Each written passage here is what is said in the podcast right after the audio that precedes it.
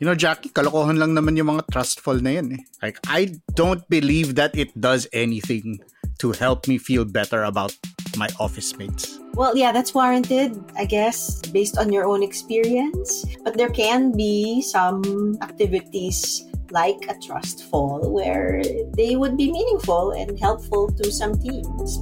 We've seen some of that.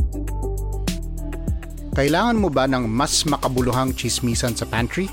Listen to more conversations about work, both hot takes and thoughtful takes, with me, Carl Javier, and Jackie Caniza on The Imaginable Workplace. Check it out on Spotify and wherever else you listen to podcasts.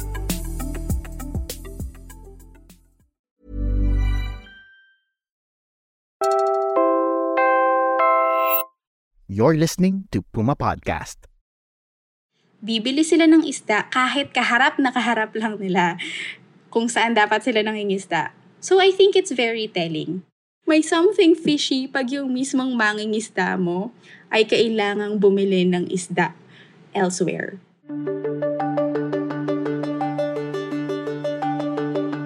Hi! Ako po si Trisha Aquino, Puma Podcast. Nakikinig kayo sa Teka Teka News. Today's episode, we'll visit three fishing communities in Batangas. Alamin natin, how is their life related to ours? Paano magkadikit ang mga bituka natin?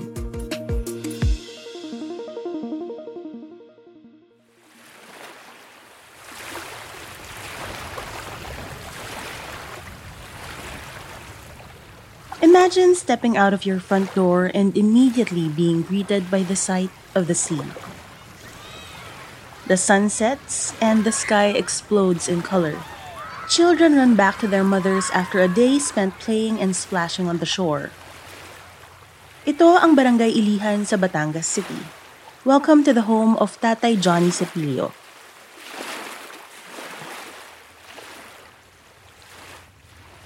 Ah, itong Ilianong una, eh, wala pang kasi itong bahay. Ah, marami pang puno. Ang Malalaking puno, sampalo, mangga. Kwento yun sa amin tayo, ano pang ibang makikita? Siyempre, di na namin naabutan eh. Ayun, ganun na. Yung mga mag-aalaga ng hayop, mga taga rito, baka, kambing, at ang iba, mga isda lahat. Pag alis sa dagat, dyan naman sa bukid. Ano naman ang ani sa bukid tayo? Yan nga, mga mais, mga prutas, saging at saka atis. Eh, Yung nga ang trabaho namin, eh, maghakot ng atis. Ano yun? Nung bata ka. Oh, Iniluluwas yung pamay nila.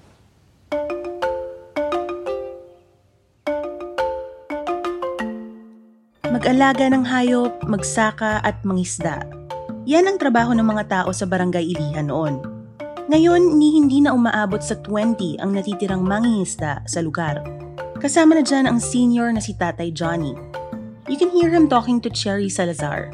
She's the one you heard making a joke at the beginning of this episode. There's something fishy when a fisherman has to buy fish elsewhere. At yun nga, ang mga nasa tabing dagat na taga Batangas, bumibili ng isda na galing pang Palawan. Cherry's a multimedia reporter at the Philippine Center for Investigative Journalism or PCIJ. And since last year, she's been working on a series on energy transition. May dalawang communities kami na mainly pinuntahan doon, yung Santa Clara at Ilihan na barangays kasi mayroong mga ongoing na LNG infra projects doon. LNG ay liquefied natural gas. Basically, fossil fuel siya na dumaan sa mas complicated na process. So, naka-gas form siya na kukunin, ililiquefy siya para ma-transport sa ibang bansa tapos doon siya i-reprocess or i-regasify para maging gas para i-process ulit for distribution naman para sa energy and power. Inaasahang magiging LNG hub ng Pilipinas ang Batangas City. Lima sa pitong LNG terminal projects ng bansa ang andito. At dahil expected na tataas ang ating peak energy demand ng halos apat na beses from 2020 to 2040, umaasa tayong makakatulong ang LNG sa pag-transition natin sa mas malinis na forms of energy. More on that in another episode. Sa ngayon, pag-usapan natin kung ano ang ibig sabihin nitong LNG para kina Tatay Johnny. Pero tayo, mula po noon hanggang nung may maita yung planta, paano naman nagbago yung, yung dito sa Ilihan? Ewan ko lang kung dala ng pagtanda ng panahon o kaya eh, epekto ng planta. Pero nung una dito, magpalaot ka lamang, ngayon eh, buhay ka. Dahil makakahuli ka ng isda. Tulingan, galunggong. Eh, ngayon, mahirap na eh. Kaya apakahirap pag walang huli. Walang kita. Isang buwan na, wala pa. Ganun. O pagka wala, lugay ka sa pain. Ay, mahal ng pain ng kilo, 240. Dito, 240 yung galunggong. Dalawang dekada nang umaandar ang Ilihan Power Plant. Merong import facility para sa LNG at isa pang power plant ang tinatayo. Samantala, sa kalapit na barangay de La Paz, kinuwento naman ni Nestor Asi kung paano ang buhay nila noon. Nung grade 3 ho kayo, Ako yung nangasama na sa pangingisda, ganyan, yung dyan lang, sa tabi. isinisama ho kayo ng inyong ama. Noong una, Gaano ho karami ang huli noon, tay? aba, meron pagka nakasampung kilo, 20 gayaan, madami na yun. Gaano katagal yun? Isang araw? Mga dalawang oras lang, dalawa lang ang oras sa laot. And now the remaining fisher folk in these barangays will have to go out farther to bring home any catch. Dahil ito sa dalawa pang power facilities na tinatayo. Bawal silang mangisda ng malapit sa mga to. Up to 700 meters in safety, buffer, and exclusion zones from these infrastructures. At pag mas malayo, mas magastos sa krudo. Hindi pa siguradong mababawi ng huli ang nagastos. Ito ulit si Tatay Johnny. Magaling yung mga may naibintang lupa. Yung mga nakapagbinta, yung mga yan, tinayan ng planta. Milyon ang mga kinita ng mga yan.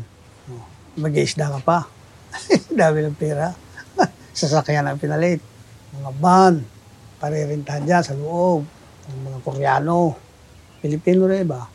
Nagkano isang buwa, 45,000. Oh, renta. Papalaot ka pa. So, Renta. yung mga hindi nakapagbenta ng lupa, dahil Ay, di, ito, nagtitiis niya sa laot. Sila namimil sa amin. Pag may huli. Pag wala, eh, pare-parehas na kanganga.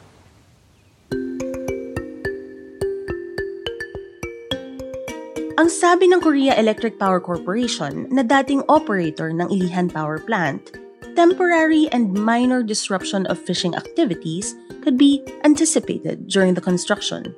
This was back in 1998 in their environmental impact statement, ilang taon bago matayo ang power plant.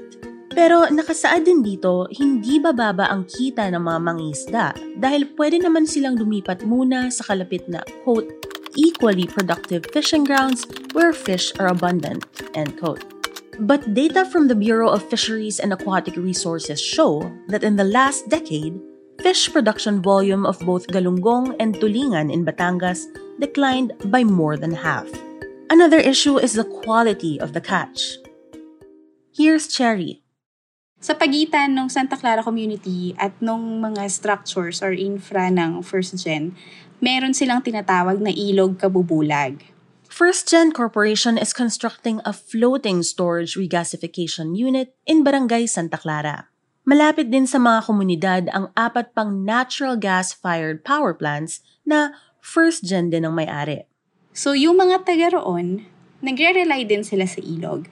Doon sila kumukuha ng tubig inumin, pangligo, yung mga para sa needs nila, sanitation. Doon din sila minsan humuhuli ng mga additional na pangkain nila ng hipon, minsan may mga isda. Pero sa kwento nila, mula nung itinayo ng first gen, yung mga infrastructure at yung structures, nabawasan. In fact, yung hipon daw na nahuhuli nila, pula na siya kadalasan. Yung parang naluto na. So, iba-iba yung sinasabi doon. Baka daw kasi uminit yung tubig. Baka daw nalason daw. Baka may na, naihalo doon sa tubig.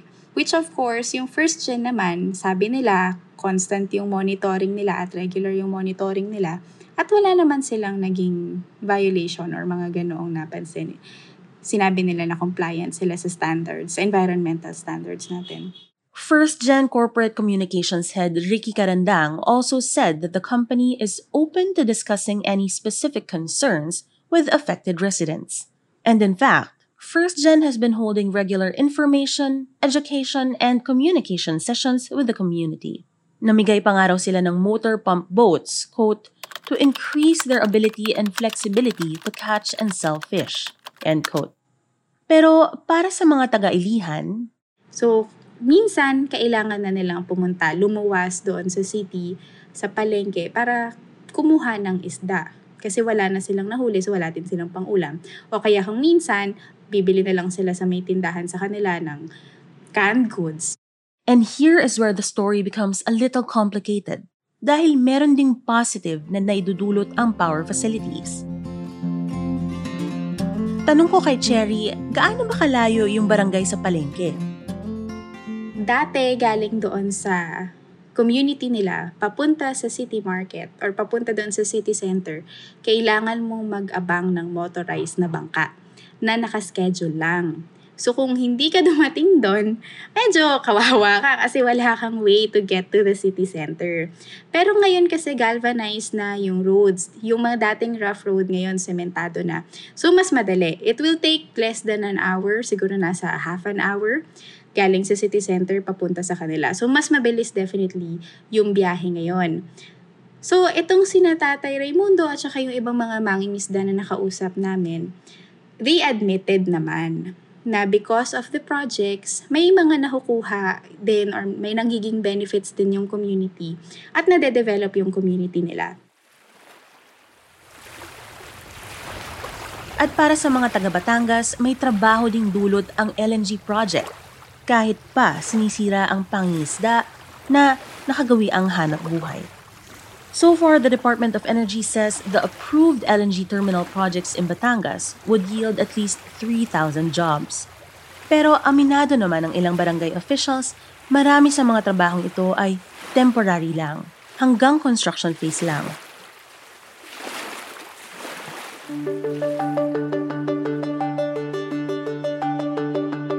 And that was today's episode of Teka Teka News. This is the first of a series on energy transition, the communities affected by it, and what it takes for us to be able to have power in our homes. We'll get into the science of it as well as tackle marine biodiversity in the coming episodes. Muli, ako po si Trisha Aquino, Puma Podcast. This episode was produced by myself and co-written with Sherry Salazar and Elisa Lopez of the Philippine Center for Investigative Journalism. Kung bitin ka sa kwento, check out the articles, infographics, and pictures of these communities and the fishermen who live there on their website pcij.org. This episode was edited by Pidoy Blanco. Follow Teka Teka News wherever you listen to podcasts, including YouTube. Thanks for listening.